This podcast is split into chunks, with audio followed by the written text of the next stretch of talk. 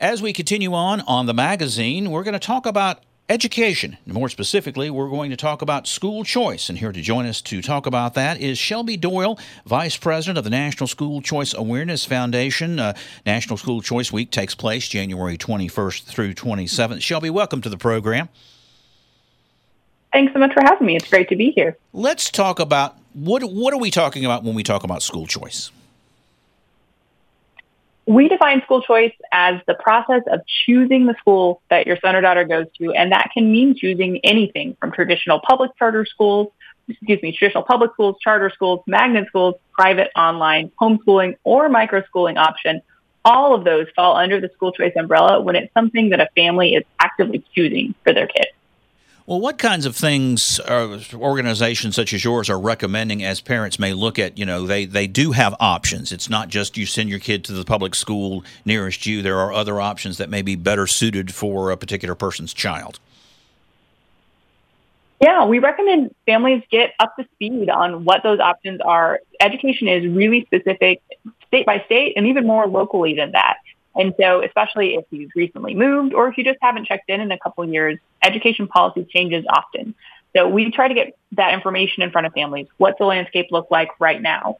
And so for a, a place like North Carolina, there's actually a lot of news to catch up on, particularly from last legislative session. Um, one of the biggest pieces of information we want families to know is that the Opportunity Scholarship Program, which has been around a long time, really expanded in eligibility. So most students, are in a lot of cases, all students in the state can be eligible for some amount of an opportunity scholarship to go to a private school of their choosing. That's previously been a program that applied to low income families, and they've expanded the pool of families that can receive funding, and it's uh, prorated based on that income level of the family. But of course, that's not the only option out there. You may not want to choose a private school.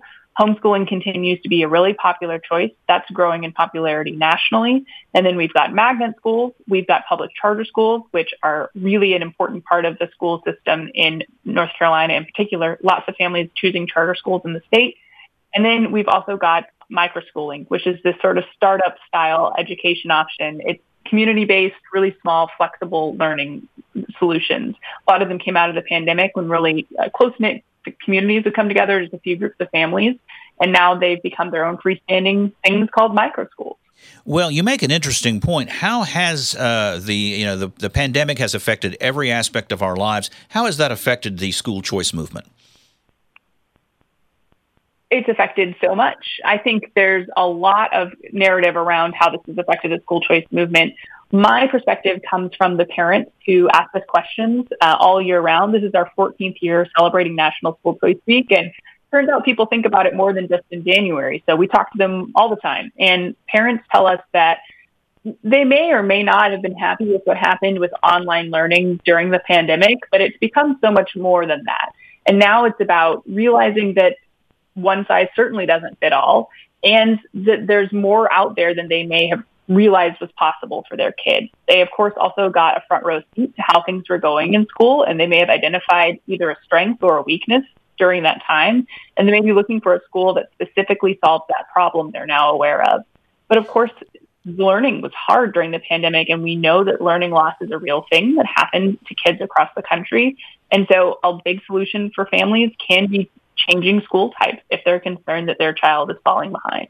Let's circle back. We only have about uh, a minute or so left. Let me allow you to talk more about what North Carolina is doing. It's my understanding that charter schools are actually uh, growing, and at one point there were some limits on that, and those limits are being uh, uh changed. But let me just allow you to talk briefly about the things that North Carolina are doing to provide uh, parents with choice for where their children are educated. So North Carolina does offer families a lot of choice and that could include choosing a public charter school, which have a increasing market share of students in North Carolina. There's always new charter school seats opening across the, the state, and there's waiting lists to get into those in a lot of cases. We've got magnet schools, we've got private schools with increasing state programs to help families choose private schools um, and offset the cost there. And then homeschooling is increasingly popular in the state too. So the spread of how parents are choosing different types of schools continues to be more pluralistic. There's not just one option that families are attracted to right now in North Carolina. It's about all those options and the right fit for a kid. So we continue to see that grow and more parents become aware of that and act on it. And I'm sure there's a lot more information that we than what we can cover in a uh, interview here. So if people want to learn more about school choice and school choice week, uh, how do they do that? Go to schoolchoiceweek.com. It's up the other 52 or 51 weeks of the year as well. You can find out what's available in your state. You can run a search using a tool that'll pull up a list of schools near you. And then you can start the process of talking to them and exploring whether they might be the fit for your family. We are visiting, have been visiting with Shelby Doyle, Vice President of the National School Choice Awareness Foundation, and we thank you for your time. Thanks for having me.